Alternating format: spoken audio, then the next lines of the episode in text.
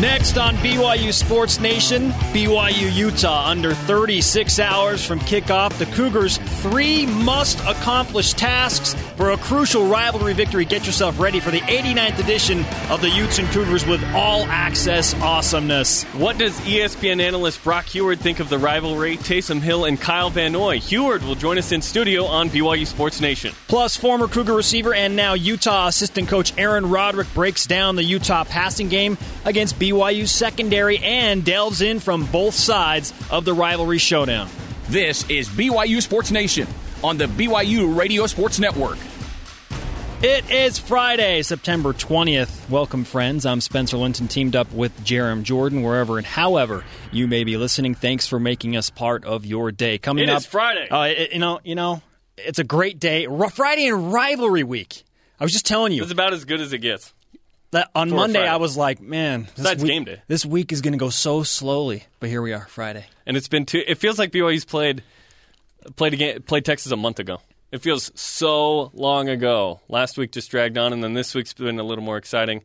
And obviously, uh, tons of tons of events going on. Whether it was Spencer Hadley's suspension to Chris Badger, his appeal uh, went through with the NCAA. He can play for BYU. The Notre Dame transfer from Timpview High School in Provo uh, to the Wisconsin announcement. BYU uh, moved the 17, 2017 game to 2019. So games in 18 and 19 with Wisconsin. A lot going on this week leading up to the big game. Uh, the 2019 schedule at home is shaping up to be very tasty for Cougar Super fans. neato. Super neato. okay, we're off to a great start, aren't we? We've we've already used super neato. Attaboy, Jeremy. It's all downhill from Coming up in about 18 minutes, we're going to tell you about a new cool men's basketball event, a Super Neato basketball event that we are holding this year. Stay tuned for that. And then last night, I mean, listen, if if you like soccer even a little bit, even a little bit, we witnessed something that just does not happen. I'll be honest. BYU was down two nothing. Kind of tuned out. Had some other things going on. Three three month old screaming. Wife is screaming. Okay, she wasn't screaming, but we were all screaming by the end of this soccer game. So it's two nothing. You you're calling the game on BYU TV against Oklahoma. BYU's down two nothing. They haven't scored a goal in three hundred. They scored one goal in 300 plus minutes, but it had been like was 250 plus since they'd scored anything. Yeah, one PK the last 350 minutes or something, like four games. Down two nothing. Seven minutes to go, and that's where craziness ensued. Yeah, the first goal comes from Ella Johnson, a freshman defender coming from the back line, fires a rocket off the fingertips of uh, the goalkeeper and goes in. So BYU trailing two to one. Approximately 90 seconds later, Ashley Hatch, freshman phenom for BYU, taken down inside the box. She earns a penalty kick, which Paige Hunt puts away two two. And uh, you know what? In, instead of At me, that point, it's tied. instead of me reliving all of this, we're gonna we're just gonna take you right to, right to the moment. Um, and I Of have, all three. Yeah, Let's I gotta hear all three I got to be honest with you. I haven't heard this, so this this we'll listen together. Ball free. There's a shot and a goal. Ella Johnson delivering just when the Cougars needed one. It's not yet. As Ashley Hatch breaks free, is this the tying goal? Oh, Hatch taken down in the box, and we will have a penalty kick. One on one against Cassidy Stady. Hunt approaches and scores. Kicked away, but BYU with Hatch tipped, ball in front, and put away. Three goals in five minutes. BYU wins 3 2. I, I reached new levels of excitement in my broadcast uh, quality last night. I don't think you got too crazy. We we talk about this because I, I used to do a lot more play by play than I do now. I do men's volleyball, but I used to do what, what Spencer's doing, minus the football men's basketball stuff, of calling all these Olympic sports. And it was fun. And you see you see incredible moments like this, and that was incredible last night. But you're right. It's not an NCAA tournament, and it's not a, a, a PK to go to the Final Four. That you go up to a certain place, but I, I thought you were fair to that. That was that was pretty cool. I mean, it was an incredible, incredible atmosphere. Keep in mind, Oklahoma, not a great team. They lost to North Texas five nothing Not awesome. coming into the Provo game. And uh, I, I just want to say this last thing. Tom Holmoe came up to me after the game and was teasing me, BYU's athletic director, saying, Look, I heard what you said about North Texas. And he mimicked me saying, This team lost 5 nothing to North Texas and BYU's trailing 2 nothing. And he's basically saying, Oh, ye of little faith, Spencer. And so, yeah, I, That's just stating facts. Seven minutes, three goals in five minutes time. Uh, they they come back and win in the last seven minutes of the game. Just You didn't say stuff. anything was a, that was opinionated with that statement, by the way. I state the facts. I state the facts. I hope Mr. Holmoe's listening. Uh, listening. Tom, I, I appreciate the uh, the friendly banter. Glad that the Cougars uh, got the big victory. Friendly reminder here's how you can listen to BYU Sports Nation uh, on BYURadio.org, the BYU Radio iOS app, SiriusXM Channel 143, and Dish Network 980. The show is on demand every afternoon on B- on YouTube.com slash BYU Radio. That is how you listen, and this is how you join the conversation, my friends. Send your tweets to at BYU Sports Nation and vote in our daily poll question at BYUTVSports.com. Juicy question for you today. Jarom, take it away. What is the key to BYU victory tomorrow? Successful pass, BYU passing game, win the turnover battle, pressure Utah QB Travis Wilson, or other? Weigh in on BYUTVSports.com. We've also asked you to give us your bold predictions on Twitter. Uh, we want you to get crazy. As specific as possible, too. Not not like uh, BYU passes the ball effectively. Like BYU is going to pass for 300 yards That- or and that would be 350 yards. Or That would be bold. here's my bold prediction: Jamaal Williams rushes for 150. Well, he ran for 182 last week. I think Utah's defense is better. So Jamaal Williams rushing for 150 is my bold prediction. And with about you? Utah most likely stacking the box. yes, Okay, here's mine. BYU will win this game by 10 or more points. that'd be the first time BYU beats Utah by double digits since at home since 91. 91. That's quite bold. They haven't won any game by double digits against Utah since 96. But yeah, at home, 91. 22 years. Ty Detmer was the quarterback. What? We've already got some bold predictions, uh, and keep them coming. At Kev Florence, Van Noy takes the Ute Tatler very personally, causing Travis Wilson to question his love of football. At Stevie PF22, Andy Phillips will either outright miss a field goal or have one blocked. He hasn't missed anything. PATs, field goals, nothing. That guy's been money. He's one for one on he an onside, too. incredible story, too. So keep the tweets coming at BYU Sports Nation. Al- Also follow us on Twitter at BYU Sports Nation. And with that, we move to Rise and Shout. It's time for What's Trending. Topic one the forward pass. Well, I'll tell you, the thing that needs to happen for that uh, offense to be exciting is they need to complete a forward pass. Now think about this. They they had 550 yards rushing against Texas. Because of that, play action pass should have completed at least 75% of the time, probably more like 85%. Simple yet effective. ESPN college football analyst Trevor Matich joining us on Matich Monday and says obviously Taysom Hill needs to complete a forward pass, only 33% after two games uh, in Taysom's uh, completion percentage. So the Cougars are going to have to get better in that area in a hurry. Now, what we've decided to do for what's trending today is discuss our three keys to victory. And the first one obviously comes with BYU's passing game. Can't emphasize it enough. Yeah, and, and these coincide with the poll question. So weigh in on BYUTVSports.com. We're going to talk to Brock Huard in a moment, a former Washington Husky quarterback, uh, and he'll be the analyst on the E ESPN2 broadcast. His uh, his opinion on Taysom Hill and his arm, and can BYU rush the ball uh, to set up the pass against uh, Utah. So that should be interesting. But BYU is going to have to pass effectively. I don't exactly know what that means because if BYU is able to rush the ball, they of course they're going to have to pass the ball. They're not going to be able to rush it 72 times like they did against Utah. That's a product of success.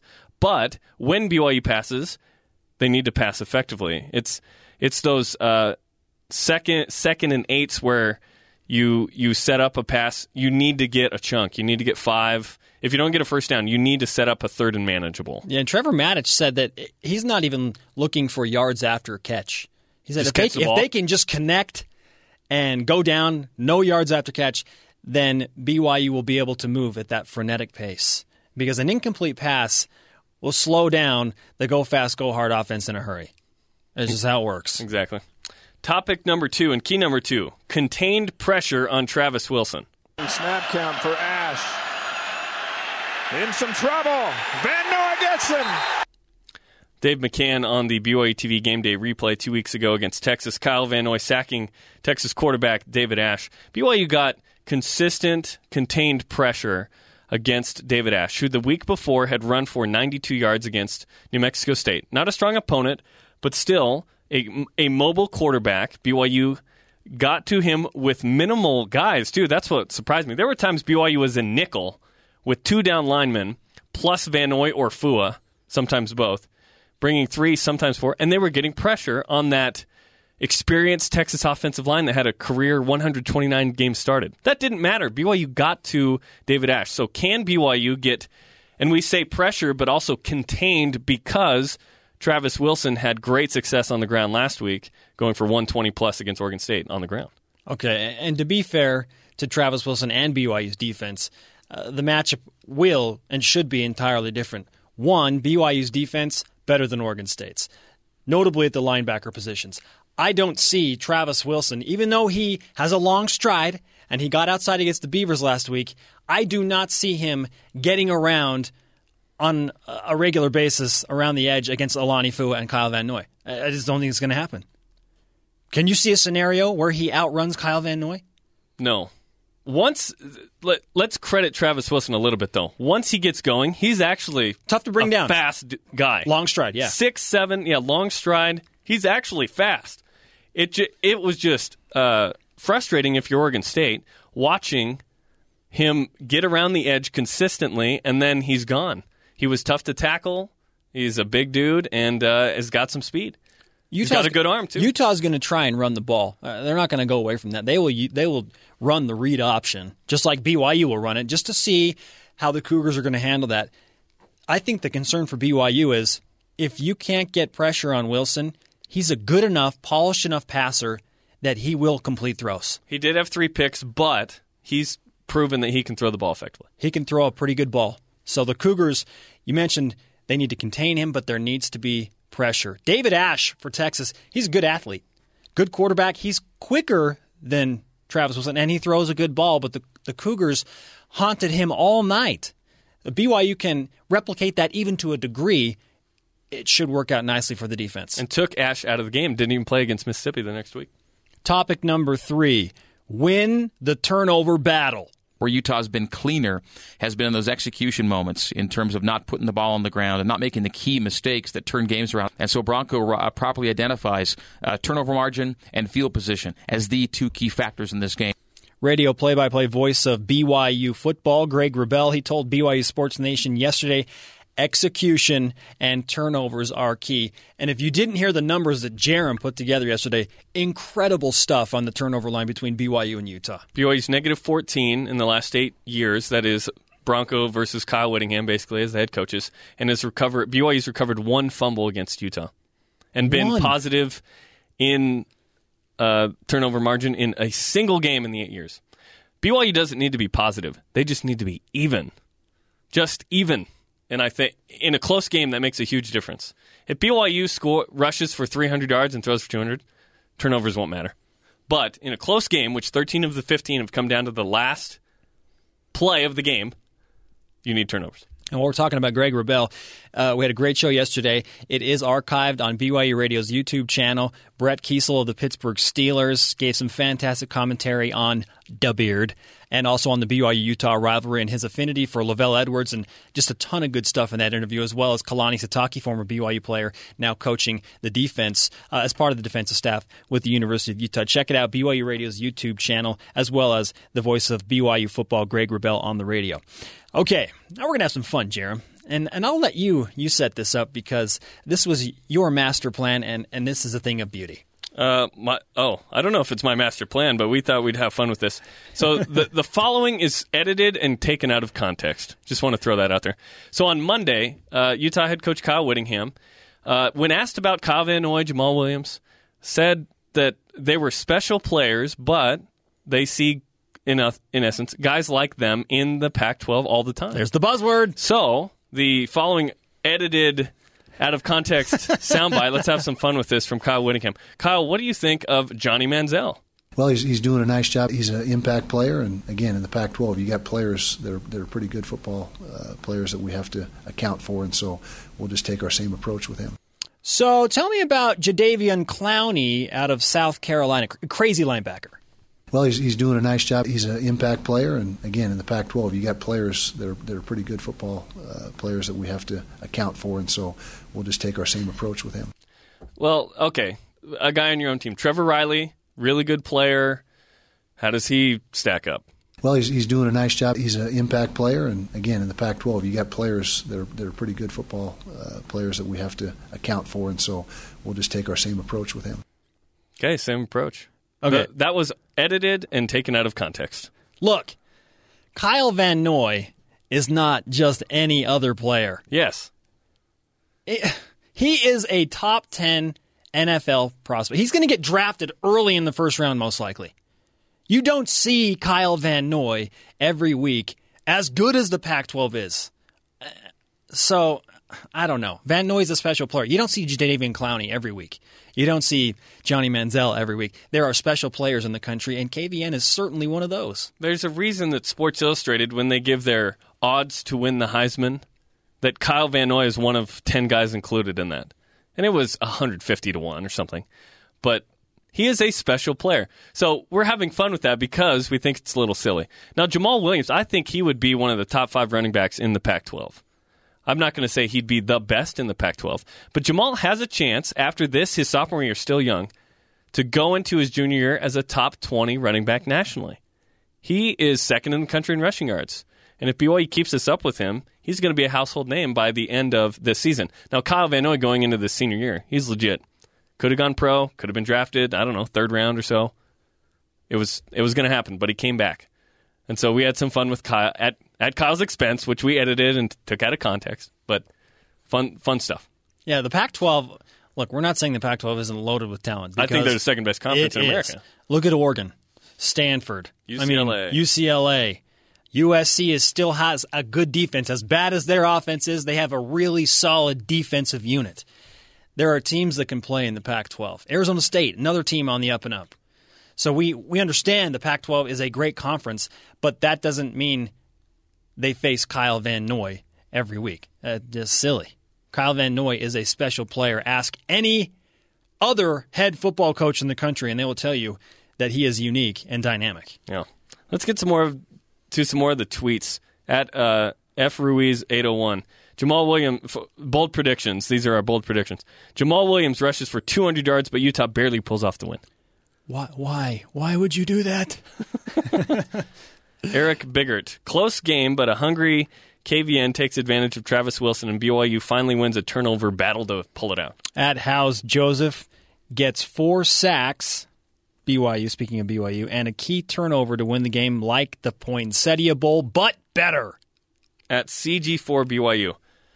Four, I think he gives us the stat and then his prediction, his bold prediction. 14 and 0 in rushing over 250 yards between Hill, Williams, CK. We gained 350 yards rushing, 150 passing, 35 14 BYU. Wow, uh, that is bold, bold in bold. And we go to at old school BYU run game prediction: 250 yards on the ground and three touchdowns. Keep them coming at BYU Sports Nation. Tweet us your bold predictions. Coming up, ESPN's Brock Huard joins the show. Plus, Utah passing game coordinator Aaron Roderick talks Ute passing offense against the Cougars passing D. You're listening to BYU Sports Nation. I'm Johnny Harline, and this is BYU Sports Nation on BYU Radio. Thank you, Johnny Harline. Welcome back to BYU Sports Nation. Spencer Linton, Jarom Jordan here. You can follow us at Spencer underscore Linton and at Jarom Jordan. Join the show's growing Twitter following at BYU Sports Nation. And it's Friday. And you, I love the Montel Jordan song. I think it was 1994. This is how we do. how we do Oh, nice, Jarom. Nice. Yes, that's the song. Whenever a Friday comes around, I think about Montel Jordan, and this is how we do it. You think no? You think about Woo! Jarom Jordan. That's what you think about now. Montel, my uncle. What? No. Speaking of Jordan, weird. hoops. Yeah, that's right. Nice Boom. tie-in. Thank you. Nah, it was weak. Boom shakalaka. What? That's the name of this new basketball event that we're going to do this year. The inaugural Boom Shakalaka, the BYU Basketball Showcase. What the heck is this? Friday, October 18th, 9 p.m. Eastern Time, in the Smith Fieldhouse. A dunk contest, a three point oh, yeah. shootout, and a skills competition featuring live music from Can't Stop, Won't Stop, live on BYU TV. Dave McCann, Blaine Fowler, October 18th, 9 p.m. Eastern Time. It's going to be awesome. Can you work in Montel Jordan into Boom This Shakalaka? is how we do it in the Smith Fieldhouse. yeah. So join us for Oh. that. Join us for that. Uh, this has been in the making for a little while. We're excited to announce it here. Um, Boom Shakalaka, the BYU basketball showcase, Friday, October 18th, 9 p.m. Eastern Time, 7 p.m. local in the Smith Fieldhouse. If you can't go, watch it on TV, but it's going to be awesome. Yeah, I'll be tuning in from Houston. So thanks for scheduling that while I'm out of town. Exactly. We look. When will Spencer be gone? Let's do it that the day before. But I will be watching from the H Town. And Boom Shakalaka, by the way, was just a joke initially for us at first, and then it became a reality. So that's the actual name of it. Aaron Roderick played at Ricks College for two years before donning Cougar Blue for BYU from 1996 to 98. He is in his ninth season on the Utah coaching staff and is currently the passing game coordinator and wide receivers coach. We welcome Aaron Roderick to BYU Sports Nation. How has rivalry week been for you, Aaron, thus far? Uh, it's been good so far. Uh, it's you know honestly, it's not a lot different than any other week. We we uh, follow the same routine as always and just practice and prepare the same way but it's a big game and everybody enjoys being a part of it. How's it been being on both sides of this as a player on the BYU side, as a coach on the Utah side? And of course, you were a, a, a grad assistant for BYU as well. Yeah, it's it's great. Um, I've been a part of this. I followed the rivalry most of my life. I've lived lived most of my life in the state and um, got a great appreciation for it. I used to go to a lot of the games when I was a kid, football and basketball. Uh, had some ties to the University of Utah when I was a kid, I was friends with uh, the Archibald family, and so we used to go to basketball games. And uh, I've just had a had a great time following it my whole life, and I feel like I've got as good of an appreciation for it as anyone. What makes this rivalry unique compared to some of the other notable national rivalries like Ohio State, Michigan, and Auburn and Alabama? Uh, I think just how many people really are close to each other and know each other on both sides of it. Um, you know, there's just there's so many there's so many families that that uh, get divided over it that are on both sides of it. You know, you've got tons of families that who've had members of their family go to one school or the other. You've got neighbors who went to one school or the other. It's just I think it's just the proximity of everybody being so close and and um, you know I just think that it's for whatever reason the two sides just don't seem to like each other very much, and that adds to the fun of it. Really, it makes it makes it fun. Looking at your group of receivers, uh, Kenneth Scott, obviously a huge injury, season-ending injury, uh, or or could he play this year? Actually, no, he's out. He's done. He okay, it's a, it's a in fact it's a serious injury. I mean, we're we're we're hoping that he's he'll come back. If anybody can come back, it's Scotty, but it's a serious injury. He he'll he won't be he won't even be back for spring ball. Wow. So a big blow with the Yeah. loss of Ken Scott. But it seems like you have a capable group. Dres Anderson, right now second in the country in yards per catch at 26.3. Sean Fitzgerald, Anthony Denham, Jake Murphy, and others. What do you think of your group of tight ends, and how do they stack up against BYU's defense? Well, um, our the receivers, first of all, I think have played well the first three games. We've, um, you know, we're we're not the fastest, most flashy group in the country. Uh, Dres can run. Uh, Anthony and, and Fitzgerald are big physical guys that make plays on the ball. I, you know, I'd love to say we could, you know, run right by people and stuff, but that's not really our thing. Uh, we've we've made our uh, we've had some success so far this year by just executing, you know, and, and running, being precise in what we do.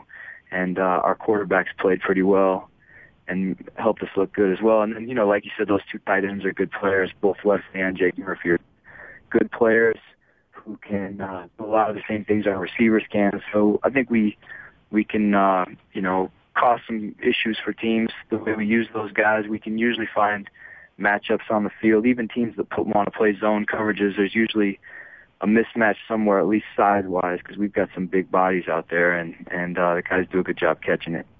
What challenges will BYU's pass defense present specifically? Well, they're just so disciplined. You know, they I think their their pass coverage is so underrated. Everybody talks about their front seven being so good, and and it's great. Their front seven's probably the best we'll play this year. Uh, probably the best we played last year. But they're very good in, in the secondary at what they do. You know, they they're disciplined.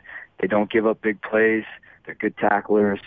Um, they just they're really good in their zone coverages at passing guys off and picking up the next guy that comes into their zone. They're just they're just really good at, at their uh, coverage schemes, and they're very good at disguising what they're going to do. So they'll show you one thing, and then at the snap of the ball, they spin to something else, and make you adjust on the fly. And uh, it's a, it's a very well coached scheme and very well executed by their guys. And I think I think people don't appreciate their secondary as much as they should. Those guys are good players.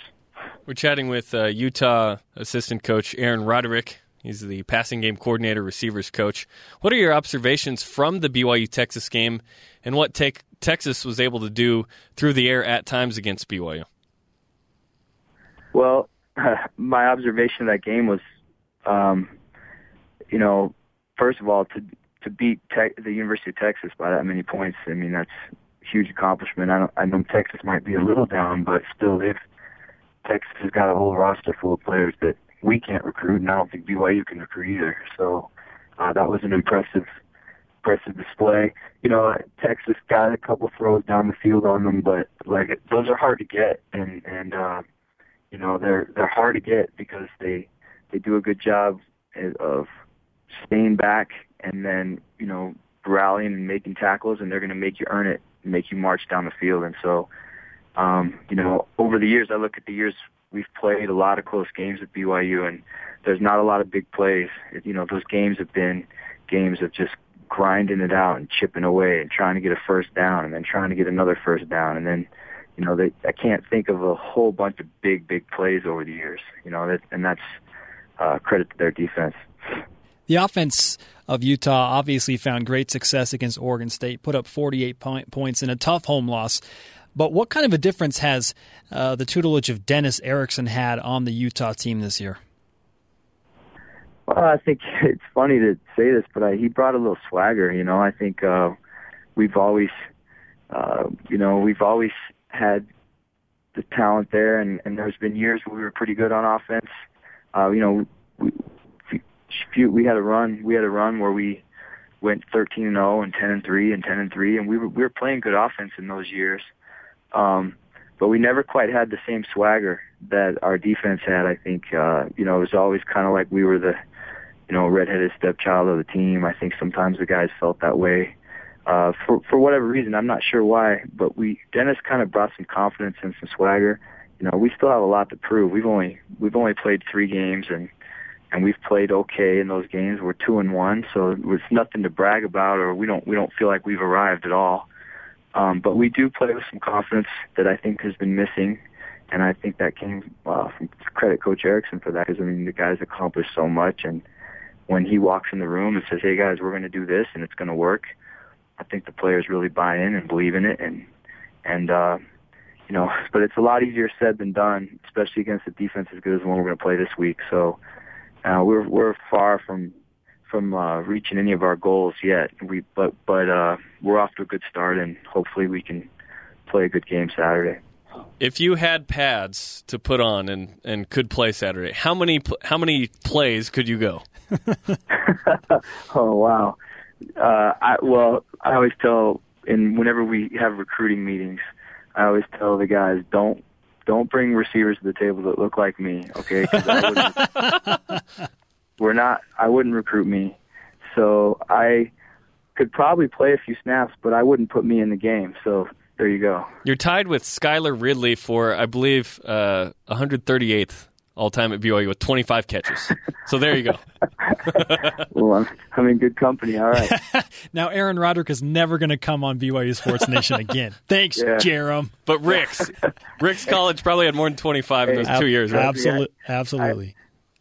Yeah, I was uh, I was an average player at best. I know that, and um, but shoot, I, you know, you look back on it, and really, what it's all about is the the memories that you make. Of, you know, playing hard and forming some good friendships with those guys you played with, and and coaches that you played for, and uh, you know, in the big picture, it, I probably learned a lot by just uh, you know trying everything I could to any way I could to get on the field. I had to do anything possible just to be on the field. I had to I had to really know my stuff and be prepared. And I think part of that was maybe why I ended up in coaching. Aaron Roderick, thanks so much for the time. We wish you the best of luck in your future endeavors, and uh, wouldn't be surprised to see you as a head coach on a Division One program sideline someday, Aaron. My pleasure. Thanks for having me, guys. Aaron Roderick joining BYU Sports Nation. We appreciate uh, the time for the coach taking time out of a uh, busy week here on BYU Sports Nation. Fun this week to talk to former Cougars on the other side of it and kind of get their uh, opinion on things. Kalani Sitake, the defensive coordinator, and now Aaron Roderick, and of course some sound bites from uh, Kyle Whittingham. All three former Cougars. On the other side, on BYU side, it's Steve Kaufusi, played at Utah, defensive line coach, uh, now for BYU. What a week of guests. It's been fantastic. Ben Bagley, our producer, he's lined him up. He's been the man. John Beck, Johnny Harline, Brett Keisel, Aaron Roderick, Kalani Sitake. Coming up today, we got another good interview with uh, ESPN analyst Brock Huard. Uh, has some great insight into the game. He'll call it live on ESPN2 with an 8:15 Mountain Time start. And uh, yeah, just it's it's been it's been a the week has lived up to the billing in terms of uh, how to get ready for the rivalry. And you look at next week, we're going to talk to Middle Tennessee quarterback Logan Kilgore, the head coach Rick uh, Stockstill, Trevor Matich, Jeff Benedict, the author of The System, uh, this new college football book about the glory and scandal of big time college football, Blaine Fowler, Brian Logan. So we'll keep bringing it next week. So stay tuned to BYU Sports Nation if you aren't already. Uh, let's update the poll results uh, on BYUTVSports.com. What is the key to a BYU victory tomorrow? And right now, leading the way, win the turnover battle, 52%, followed by successful passing game, pressure Utah QB Travis Wilson, or other. Weigh in on BYUTVSports.com and keep those bold predictions coming at BYU Sports Nation. I think every college football analyst we have spoken to in one capacity or another has mentioned turnovers at least being number one or number two, and you can't argue it. In these games that are so close, 13 of the last 15 down to the last play, turnovers are big time, and Utah has owned BYU in that category. And what were the two games that were not close? What was the turnover discrepancy in those games? You would ask that without my my document of statistics pulled up. Jarom's geeky facts. Woo! Well, I know BYU turned it. Yeah, I know. I know that Max Hall threw five interceptions and had a fumble in 2008. Brutal. And then in 2010, I always forget uh, 11. 2011. 11. That game BYU turned it over. What was it? Seven six, times? Six or seven times. So 13 turnovers alone in those two games, and they were and, blowouts. And those are the, those are blowouts. No surprise. Yeah. Keep it close. Keep the turnover battle close, and it will be a good football game. Up next, Brock Huard played quarterback at the University of Washington against BYU and is now an analyst for ESPN. He joins us in studio to talk Cougars and Utes. This is BYU Sports Nation.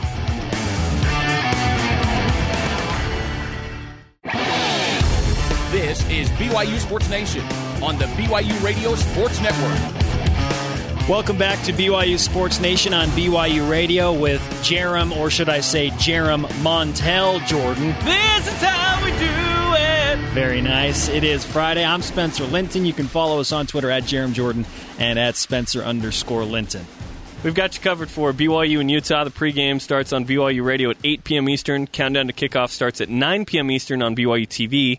The game's on E ESPN2 and BYU Radio at 10:15.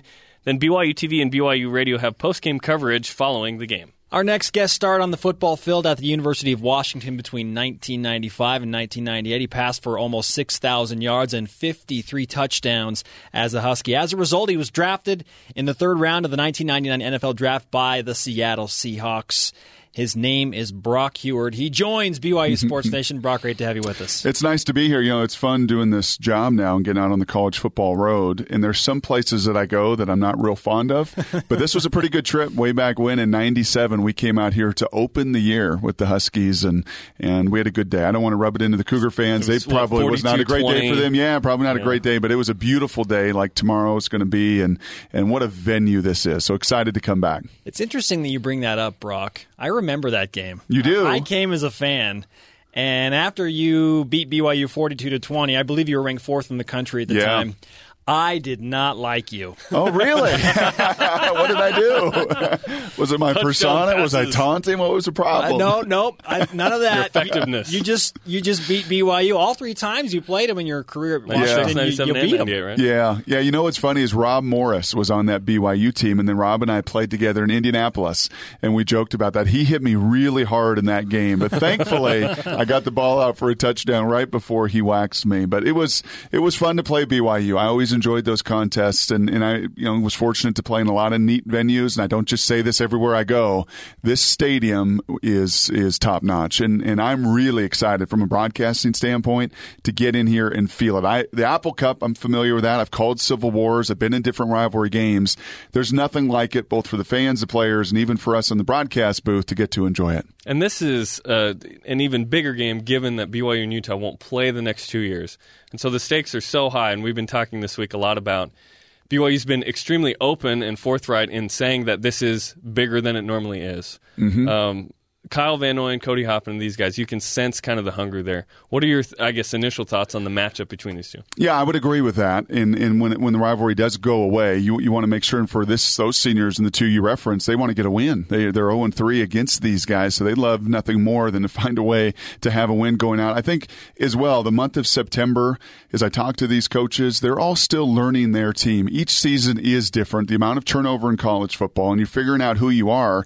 And I think for both of these teams, that's still a question. Is BYU the team that played Texas and ran for 500 plus yards and physically dominated the point of attack? Or are they more like Virginia, where, boy, Virginia got after them? And once you stop that run, what else can you do? Who's Utah? Utah's thrown it all over the place, and their quarterback, you know, has caught fire, and they've been really good offensively. But usually, Whittingham's teams are good defensively, and, and that cost them has cost them uh, in, in the loss a week ago. They have a bye next week. They don't want to go into a bye week on a two game losing stretch with the Pac 12 schedule coming. So, yeah, I think you not only take in the storylines of the players and the personalities, but just as teams, this sets up to be a big one. Brock Huard joining BYU Sports Nation, Spencer Linton and Jarom Jordan here. Brock will call the game live for E ESPN2 alongside Mark Jones on Saturday night at 8:15 Mountain Time kickoff. It's a late start and it's in the primetime slot for good reason. BYU and Utah uh, garner a lot of national attention given the rivalry status. What are you looking forward to most seeing uh, at least the matchup, whether it's BYU's run offense against Utah's rush defense or along those lines. What are you looking forward to seeing? I'm really looking forward to watching these two ends, to be honest with you. And I, and obviously the game can be so quarterback centric sometimes, and, and those guys, and there's neat stories there.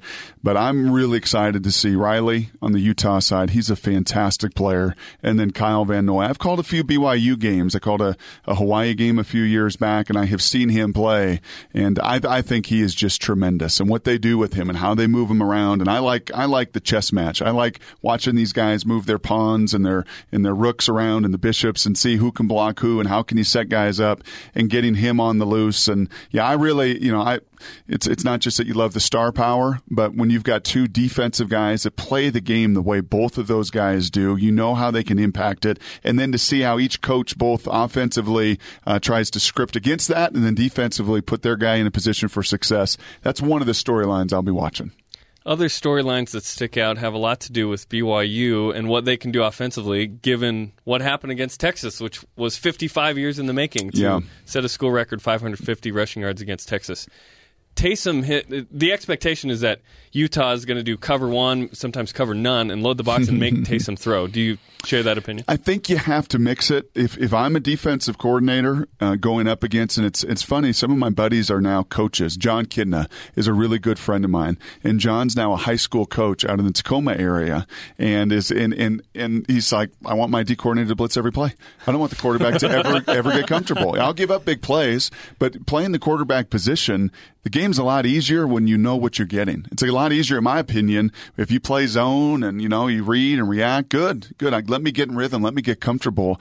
I think like Virginia, not that Virginia played cover zero and blitzed every play, but you better you better hit him and you better take the ball out of his hands. You better not let him get started, and then ultimately you've got to put him in a position where he's maybe most deficient right now, and that's going to be in that passing game. I mean, 33% passer. That that's the bottom line, and I know that Cody hasn't been a part of this thing, but for me, if I'm a D coordinator, 75% of the time I'm bringing an extra guy and I'm hitting him, and you're going to have to prove to us that you can beat us consistently in the passing game. Do you think BYU can still rush the ball though in this game? Yeah, I think you'll have to. Yeah, I think you absolutely have to. Will Utah tackle like Texas did? No. No, that was that was tough. I, I Texas has thrown some no hitters, so it wasn't a surprise, and and unfortunately got the defense coordinator uh, fired in that situation. That was a train wreck to watch. Uh, Utah will tackle better tomorrow night. They are a little bit more physical, and in this rivalry, like we've talked about, in the emotion that comes with it, usually tackling follows, or at least the effort behind it, which was lacking for Texas. You call it a no hitter. That's hilarious. I try. Yeah, that- every once in a that while. is fantastic I snuck that one in on you. I may have to use that at some point in the future.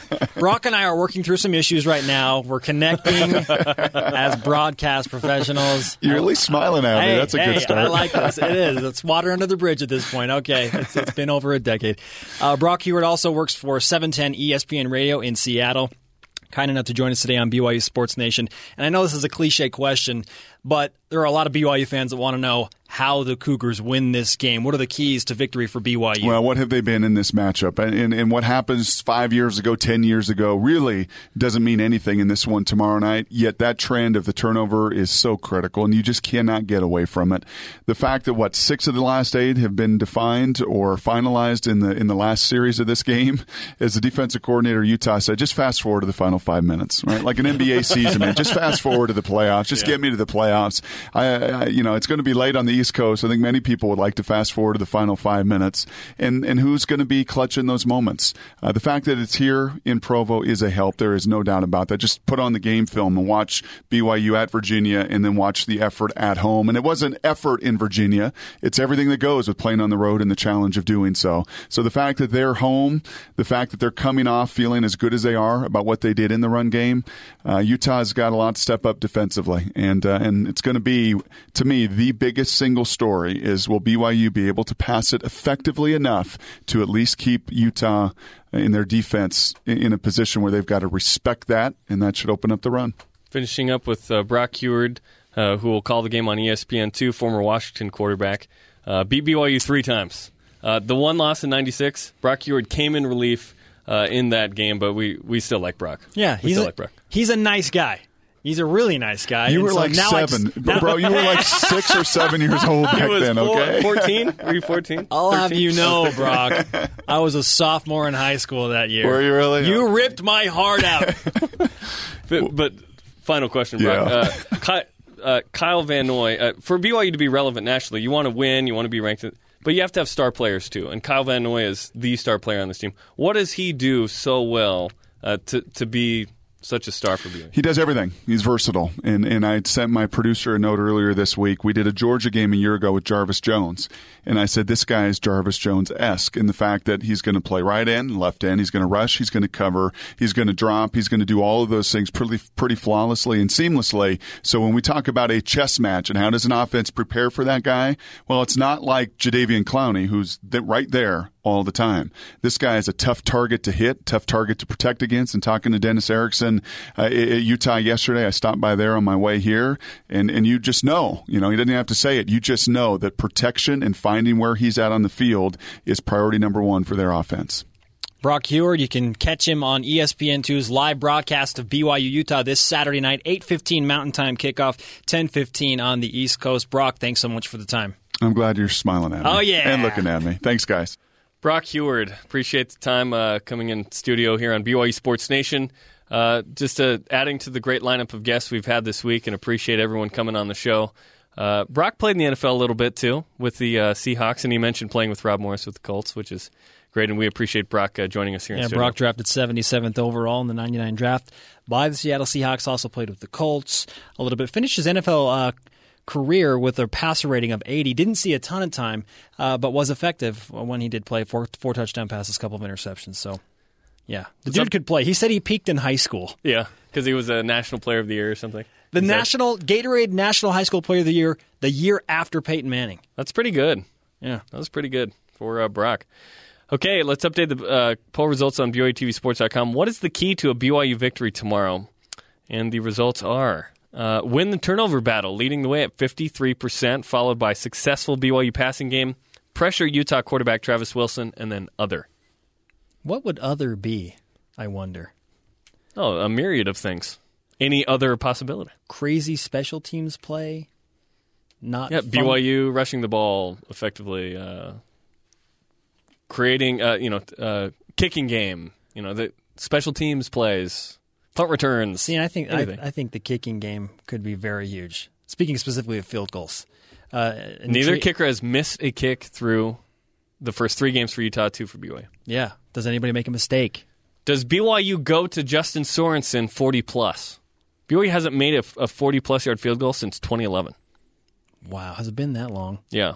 Man, Zero last season. I, I believe it came against TCU in that loss at Cowboy Stadium. So it's been a while. But Does BYU even go even go there? Hey, before we go, just a couple of quick notes in BYU banter, keeping your bold predictions coming at Meredith Cody. He says Chris Badger, the transfer from Notre Dame, will come into the game, will have an interception return for a touchdown, and reignites the Cougar secondary. I don't know if Chris is going to play. That is bold. But we'll get to more of those tweets in a moment. Keep them coming at BYU Sports Nation. Coming up, what did BYU's three goal comeback in the final seven minutes of last night's game? How did that happen? We'll discuss in a moment. And your bold predictions from Twitter. This is BYU Sports Nation. Now, here's the Cougar Whip Around. Welcome back to BYU Sports Nation on BYU Radio. Spencer Linton and Jarom Jordan here. Let's whip it! Soccer. Last night, the 11th ranked BYU women's soccer team trailed Oklahoma 2 0 with seven minutes left in the game. And then magic happened. BYU scored three goals in five minutes and won 3 2 to win. Nice. Women's volleyball. Huge match tonight for the women's volleyball team after defeating previously unbeaten Utah on Tuesday in Salt Lake City. The Cougars open up Yeah. West Coast Conference play by hosting second ranked San Diego tonight, 9 p.m. Eastern on BYU TV and BYU Radio. I will have the call live from the Smith Fieldhouse. Huge matchup for the women's volleyball team. And this week, we've had an outstanding uh, assortment of guests, all of which uh, that were BYU players, t- uh, talked at length and uh, had interesting insights into the BYU Utah matchup. Here's a little bit of what we've had this week on Best the show. Best of the best. You can't go four years through BYU and never beat Utah. I mean, this is terrible. It's huge. This is like the Super Bowl. It's going to be a bloodbath, and we're going to show up for it, and we're going to rally the troops. This is their one opportunity to play Utah because they're going to go junior and senior season not playing them. So this is it. This is their you know one game. They don't like us, and we don't like them, and um, that's okay. The only thing going into the play, I felt really good when we broke the huddle that something was going to happen. I didn't know what it was going to be. Once the ball was coming towards me, I knew it was over. I wasn't going to drop it. But that Harline play just ripped the heart out of the chest of every Ute fan. And it was beautiful. Being seniors, this is the last crack at it. Just a taste of what it's been like this week. Brian Keel, Kyle Van Noy, John Beck, Johnny Harline, Trevor Matich weighing in on the rivalry. BYU and Utah tomorrow night, 10:15 Eastern on E ESPN2. Pre-game coverage on BYU TV at 9 Eastern, BYU Radio 8 Eastern. It's been a great week for BYU athletics in general. I mean, between the miraculous comeback by the women's soccer team last night and then the volleyball team winning at previously unbeaten Utah on Tuesday, they host number two San Diego tonight. Wouldn't it be something that the volleyball team can pull off a, a week with wins over undefeated Utah and second ranked San Diego? Yeah, if the Spencer Hadley thing stunk, if that doesn't happen, this is a fantastic week. And if BYU beats Utah in football, wow, what a week, you know, overall. The Hadley thing really sticks out to me as something that, ow, you, wow, you know, that just stinks for BYU's defense. But there, Utah was a good volleyball team, win. Oklahoma, nice comeback. Tonight, big game against San Diego women's volleyball, 9 Eastern on BYU TV and BYU Radio. If you haven't seen the last seven minutes of that soccer match, you can watch it on BYUTVSports.com. I'll tweet out a link again Like- just to go to the end. It's it's fun. Seriously, if, I, I don't care if you hate soccer. Like, the last seven minutes are insane. In a great way, if you're a BYU fan. On the other side, you have to feel for Oklahoma. They're looking for their first signature win. 83 minutes of the game, they're up two to nothing, and they And then BYU women's soccer happened. three goals in a five minute span. Uh, Just incredible stuff. You do not see that in the game very often. Let's wrap up with uh, some tweets. Uh, this one has nothing to do with the bold prediction. At CVD6262. Dang, I am here in the dentist chair without my earbuds. Oh, wah, wah. More bold predictions. Here we go. At Harris or at H Collier 88, a defensive player from either team will be ejected for targeting. I really hope that does not happen. At Eric Biggert, who weighed in earlier, but he says KVN keeps up in the stat in every category role and has an INT, sack, fumble recovery, blocked kick, frogs, locust, darkness. Yeah, that's, that's my favorite one. Today. What? At Chesh Sports, my bold prediction: Kyle Van Noy will have the best game of his career, better than San Diego State in the Poinsettia Bowl. Wow. That's impossible. No, that, that would be quite the feat. At MBM Sting, BYU gets three interceptions, six plus sacks, and at least one defensive Whoa. TD. That's extremely bold. Whoa, that's borderline crazy, but I like it. Bold prediction from Shang Day King: BYU will score a touchdown on special teams. Okay, see that one that's feasible for me. Yeah, those are good. Uh, we want to tease what's coming up next week. We'll chat with Trevor Matich on Monday, Jeff Benedict, the author of The System, the the scandal uh, and glory of big time college football. Uh, Blaine Fowler, Brian Logan, uh, Middle Tennessee quarterback Logan Kilgore, head coach Rick Stockstill. So it'll be a good week next week. Very quickly, uh, some predictions uh, from Stewart Mandel, Sports Illustrated college football writer, says BYU will win 28 27 over Utah. And for my producer, Ben Bagley, uh, who, who is an Aggie, uh, he has predicted that they, the Aggies, will go into USC and beat the Trojans. And today, Fantastic. today's Rise and Shout, by the way, goes to the women's soccer team. Just a great comeback. And at UCLA Grad 90, this is Jamaal Williams' mother, Nicole. Her bold prediction BYU wins by 10. Kyla has four sacks. Jay Swag Daddy, 200 yards. Taysom throws for three touchdowns. Gotta love the moms. Yeah, big thanks to our guests, Aaron Roderick, Brock Huard, and everyone on our BYU Sports Nation crew. Producer Ben Bagley, senior coordinating producer Michael Miner, BYU radio station manager Don Shaline, production assistants Alan Miller and Spencer Elvis King, and our engineer Aaron Evans. For Spencer Linton, I'm Jarom Jordan and the rest of our crew. Thanks for listening to BYU Sports Nation.